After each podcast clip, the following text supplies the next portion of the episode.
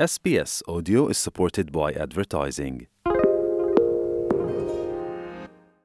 നിങ്ങൾ കേൾക്കുന്നത് S B S Malayalam. ഓസ്ട്രേലിയയിൽ ഒരു ചെറുകിട ബിസിനസ് തുടങ്ങാൻ നിങ്ങൾക്ക് താല്പര്യമുണ്ടോ എങ്കിൽ അറിഞ്ഞിരിക്കേണ്ട ചില അടിസ്ഥാന കാര്യങ്ങളുണ്ട്. അവയാണ് ഓസ്ട്രേലിയൻ വഴികാട്ടി എന്ന പോഡ്കാസ്റ്റ് പരമ്പരയുടെ ഈ എപ്പിസോഡിൽ എസ് ബി എസ് മലയാളം പരിശോധിക്കുന്നത്. ഓസ്ട്രേലിയയിൽ നിങ്ങൾ അറിയേണ്ട ഇത്തരം നിരവധി നിയമങ്ങളും വിശേഷങ്ങളുമെല്ലാം ഓസ്ട്രേലിയൻ വഴികാട്ടിയിൽ ഉൾപ്പെടുത്താറുണ്ട്. അവ മുടങ്ങാതെ കേൾക്കാനായി എസ് ബി എസ് മലയാളത്തെ പിന്തുടരുക. നിങ്ങൾ പോഡ്കാസ്റ്റ് കേൾക്കുന്ന എല്ലാ പ്ലാറ്റ്ഫോമുകളിലും എസ് ബി എസ് മലയാളം ലഭ്യമാണ്. അല്ലെങ്കിൽ S B S audio app download ചെയ്യുകയോ S B S Malayalam websites സന്ദർശിക്കുകയോ ചെയ്യുക. ഈ പോഡ്കാസ്റ്റ് നിങ്ങൾക്കായി അവതരിപ്പിക്കുന്നത് ദിജു ശിവദാസ്. ചെറുകിട ബിസിനസ്സുകൾക്കും സംരംഭങ്ങൾക്കും മികച്ച പ്രോത്സാഹനം നൽകുന്ന രാജ്യങ്ങളിലൊന്നാണ് ഓസ്ട്രേലിയ. സജീവമായ സമ്പദ് വ്യവസ്ഥയും നിരവധി സർക്കാർ ഗ്രാന്റുകളും താരതമ്യേന സുതാര്യമായ നിയമ സംവിധാനങ്ങളുമെല്ലാം പുതിയ ബിസിനസ്സുകാർക്ക് നിരവധി അവസരങ്ങൾ നൽകുന്നുണ്ട്. ഒരു പുത്തൻ ബിസിനസ് ആശയമോ അല്ലെങ്കിൽ ഒരു പാഷനോ ഒക്കെ ഉള്ളവർക്ക് അതൊരു ലാഭകരമായ ബിസിനസ്സാക്കി മാറ്റാൻ നിരവധി അവസരങ്ങളാണ് ഇവിടെയുള്ളത്. വിവിധ തൊഴിൽ മേഖലകളിൽ ഓസ്ട്രേലിയയിലേക്ക് കുടിയേറിയെത്തുന്ന പലരും ഇവിടെ അതുപേക്ഷിച്ച് ബിസിനസ്സുകാരായി മാറുന്നത് പതിവ് കാഴ്ചയാണ് അതുപോലെ തന്നെ ജോലിക്കൊപ്പം സൈഡ് ബിസിനസ്സുകൾ കൂടി തുടങ്ങുന്നതും ബിസിനസ്സുകൾ തുടങ്ങാനും മുന്നോട്ട് കൊണ്ടുപോകാനും ലോകത്ത് ഏറ്റവുമധികം അവസരങ്ങളുള്ള രാജ്യങ്ങളിലൊന്നായാണ് ഓസ്ട്രേലിയയെ കണക്കാക്കുന്നതെന്ന് സ്മാർട്ട് ബിസിനസ് പ്ലാൻസ് ഓസ്ട്രേലിയ എന്ന സ്ഥാപനത്തിന്റെ ഡയറക്ടറായ നാഡേൻ കോണൽ പറയുന്നു There's competitive tax rates. It's a simple GST system at 10%. It's simple ABN setup. There's a lot of government incentives out there through grants. I think there's more than $70 billion offered um, Australia wide. And there's really clear regulations and allowance for you to be innovative. മറ്റ് ഭൂരിഭാഗം രാജ്യങ്ങളെക്കാളും സ്ഥിരതയുള്ള സമ്പദ്വ്യവസ്ഥയാണ് ഓസ്ട്രേലിയയുടേത് എന്ന് സിഡ്നിയിൽ economic അനലിസ്റ്റായ Abdulla Abdulla ചൂണ്ടിക്കാട്ടി നിക്ഷേപകർക്കും സംരംഭകർക്കും ഒരുപോലെ നിർണായകമാണ് സമ്പദ്വ്യവസ്ഥയിലെ ഈ സ്ഥിരത എന്ന് അദ്ദേഹം പറയുന്നു our economy grows steadily, except for small period of time during COVID where we saw some recession. Uh, however, in the past three decades or so, we've been growing steadily. So this is a good indication, of course. ഇന്ത്യയിൽ നിന്ന് കുടിയേറിപ്പാർത്ത നമ്മളെപ്പോലുള്ളവർക്ക് അറിയാവുന്ന ഒരു കാര്യമുണ്ട് India പോലുള്ള രാജ്യങ്ങളിൽ ഒരു business തുടങ്ങണമെങ്കിൽ അഴിച്ചെടുക്കേണ്ട ചുവപ്പ് നാടകൾ ഒരുപാടാണ് സുതാര്യതയില്ലാത്ത നിയമ സംവിധാനങ്ങളും രാഷ്ട്രീയ തലത്തിലും ഉദ്യോഗസ്ഥ തലത്തിലുമുള്ള അഴിമതിയുമെല്ലാം പുതിയ സംരംഭകർക്ക് മുന്നിൽ വലിയ വിലങ്ങുതടിയാകാറുണ്ട് എന്നാൽ ഇക്കാര്യത്തിലും ഓസ്ട്രേലിയൻ രീതികൾ മികച്ചതാണെന്ന് അബ്ദുള്ള അബ്ദുള്ള ചൂണ്ടിക്കാട്ടി There is good protection for companies, for investors, for entrepreneurs around, let's say, uh, property rights, intellectual properties, the IPs. There's a rule of law that govern everyone. The legal system, we can say, is transparent. And most importantly, the level of corruption in Australia is low. ഓസ്ട്രേലിയയിൽ business തുടങ്ങുന്നത് എത്രത്തോളം എളുപ്പമാണ് എന്നാണ് ഇതുവരെ പറഞ്ഞത്. എങ്ങനെയാണ് business തുടങ്ങുക എന്നുകൂടി നോക്കണമല്ലോ. ഒരു ബിസിനസ് തുടങ്ങാനുള്ള പ്ലാനുമായി മുന്നോട്ട് പോകുന്നതിന് മുൻപ് ആദ്യം വേണ്ടത് ഓസ്ട്രേലിയയിൽ നിലവിലുള്ള ബിസിനസ് ഘടനകൾ മനസ്സിലാക്കുകയാണ്. പ്രധാനമായും മൂന്ന് തരത്തിലാണ് ഇവിടെ ബിസിനസ് രംഗത്തേക്ക് ഇറങ്ങാവുന്നത്. സോൾ ട്രേഡറായോ കമ്പനിയായോ അല്ലെങ്കിൽ പാർട്ട്ണർഷിപ്പിലോ. ഇതിൽ ഓരോന്നിനും വ്യത്യസ്തമായ നിയമങ്ങളും ഉത്തരവാദിത്തങ്ങളുമുണ്ട്. നിങ്ങളുടെ ബിസിനസിന്റെ ലക്ഷ്യം എന്താണ് എന്നതിനെ അടിസ്ഥാനമാക്കിയാകും ഇതിൽ ഏത് ഘടന വേണമെന്ന് തീരുമാനിക്കേണ്ടതെന്ന് അബ്ദുള്ള അബ്ദുള്ള പറയുന്നു If my aspirations is to be like local small business doing some small services regionally, let's say, or um, in my suburbs, I don't have a plan to grow it, then maybe I would consider having a sole trader or a partnership. But if my aspiration is to grow the company as a brand itself, to create a value in this brand, and maybe later on sell it or sell part of it, then a company would be better. And we have seen many companies that have started very small in garages and now their brand is worth multi-billion dollars.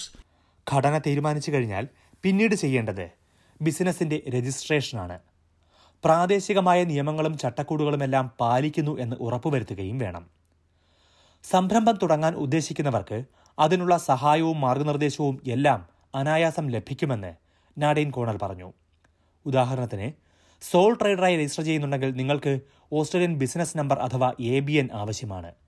അത് എങ്ങനെ ലഭിക്കുമെന്ന കാര്യം നിങ്ങളുടെ സംസ്ഥാന സർക്കാരിന്റെ വെബ്സൈറ്റിൽ നിന്ന് അനായാസം ലഭിക്കും. ഇനി സോൾ ട്രേഡറായല്ല കമ്പനിയായാണ് രജിസ്റ്റർ ചെയ്യുന്നതെങ്കിൽ ഓസ്ട്രേലിയൻ കമ്പനി നമ്പർ അഥവാ എ സി എന്നും വേണം. ഓസ്ട്രേലിയൻ സെക്യൂരിറ്റീസ് ആൻഡ് ഇൻവെസ്റ്റ്മെന്റ് കമ്മീഷനിൽ നിന്നാണ് എ സി എൻ ലഭിക്കേണ്ടത്. ഇതിനായി നിങ്ങളുടെ അക്കൗണ്ടന്റിന്റെ സഹായം തേടാം number number that would be unique for this particular or company. This is from, from registration as legalities. Then we have to take tax and considerations. For companies, we have to register a separate tax file number. Remember, for sole traders, the business is linked to their own tax file number. There's no differentiation. But for companies, companies have to have their own TFN. ഇനി നിങ്ങളുടെ കമ്പനിയിലേക്ക് മറ്റ് തൊഴിലാളികളെ നിയമിക്കാൻ പദ്ധതിയുണ്ടെങ്കിൽ അതിനായി വേറെ ഒരു നടപടി കൂടി വേണം പേ ആസ് യു ഗോ അഥവാ പേ ജി എന്ന രീതിയിൽ നികുതി പിടിച്ചു വയ്ക്കാനായി രജിസ്റ്റർ ചെയ്യേണ്ടതുണ്ട് which is the way we withhold the income tax from employees and then pay it to the government. This is from registration perspective. Some other business require licenses, permits, etc. And there are different insurance as well, different insurance schemes that might be required for different business. ഓസ്ട്രേലിയയിൽ business തുടങ്ങാൻ എളുപ്പമാണ് എന്ന് പറയുമ്പോൾ തന്നെ ഉത്തരവാദിത്തങ്ങളും കൂടുതലാണ് പ്രത്യേകിച്ചും എവിടെയെങ്കിലും ഒന്ന് പാളിയാൽ നഷ്ടപരിഹാരമായി നൽകേണ്ടി വരുന്നത് കനത്ത തുകയാകും. കൃത്യമായ മുൻകരുതൽ എടുത്തില്ലെങ്കിൽ ഇത് നിങ്ങളെ വ്യക്തിപരമായി തന്നെ ബാധിക്കാവുന്ന പ്രശ്നമാകും.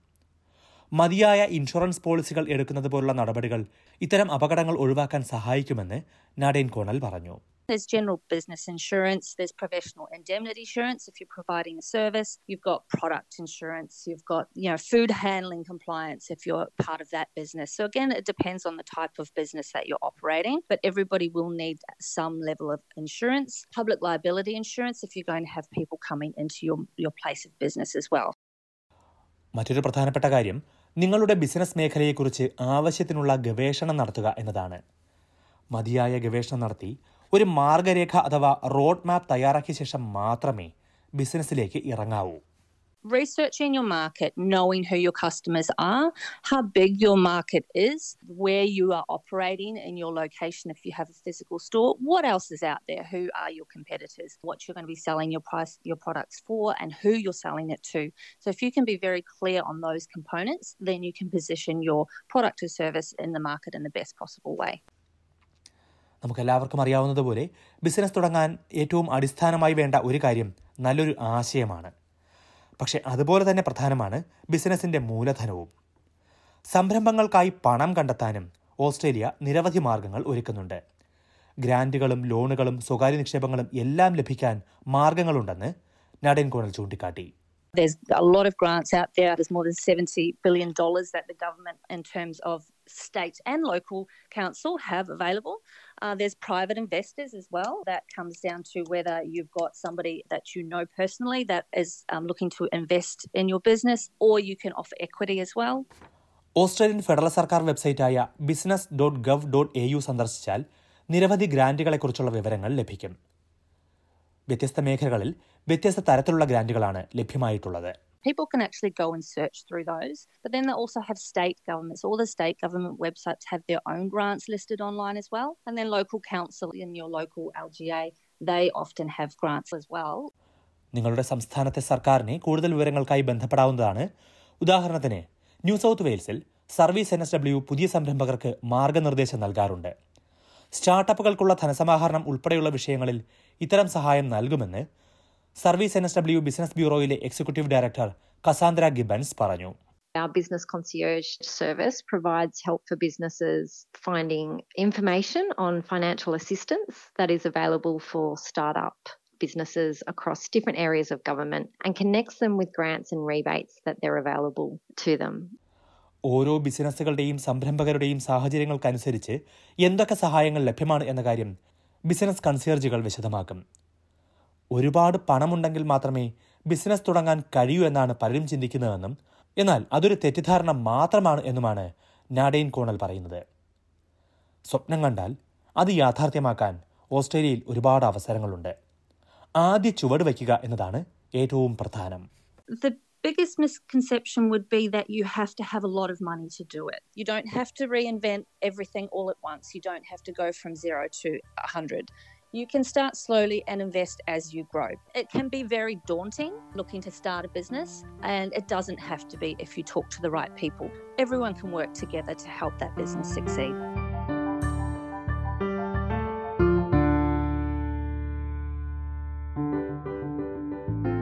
ഓസ്ട്രേലിയയിൽ ഒരു ചെറുകിട ബിസിനസ് തുടങ്ങുമ്പോൾ അറിഞ്ഞിരിക്കേണ്ട കാര്യങ്ങളെക്കുറിച്ചാണ് ഓസ്ട്രേലിയൻ വഴികാട്ടിയിൽ ഇതുവരെ കേട്ടത് എസ് ബി എസ് മലയാളത്തിന്റെ ഓസ്ട്രേലിയൻ വഴികാട്ടി എന്ന പോഡ്കാസ്റ്റ് മുടങ്ങാതെ കേൾക്കുക. ഓസ്ട്രേലിയയിൽ ജീവിക്കുമ്പോൾ നിങ്ങൾ അറിയേണ്ട കാര്യങ്ങളെല്ലാം തന്നെ ഞങ്ങൾ ഓസ്ട്രേലിയൻ വഴികാട്ടിയിൽ ഉൾപ്പെടുത്തുന്നുണ്ട്. ഓസ്ട്രേലിയൻ വഴികാട്ടി പോഡ്കാസ്റ്റുകൾ നിങ്ങൾക്ക് വാട്സാപ്പിലും ലഭിക്കും. അത് ലഭിക്കാനായി ചെയ്യേണ്ടത് ഇതാണ്.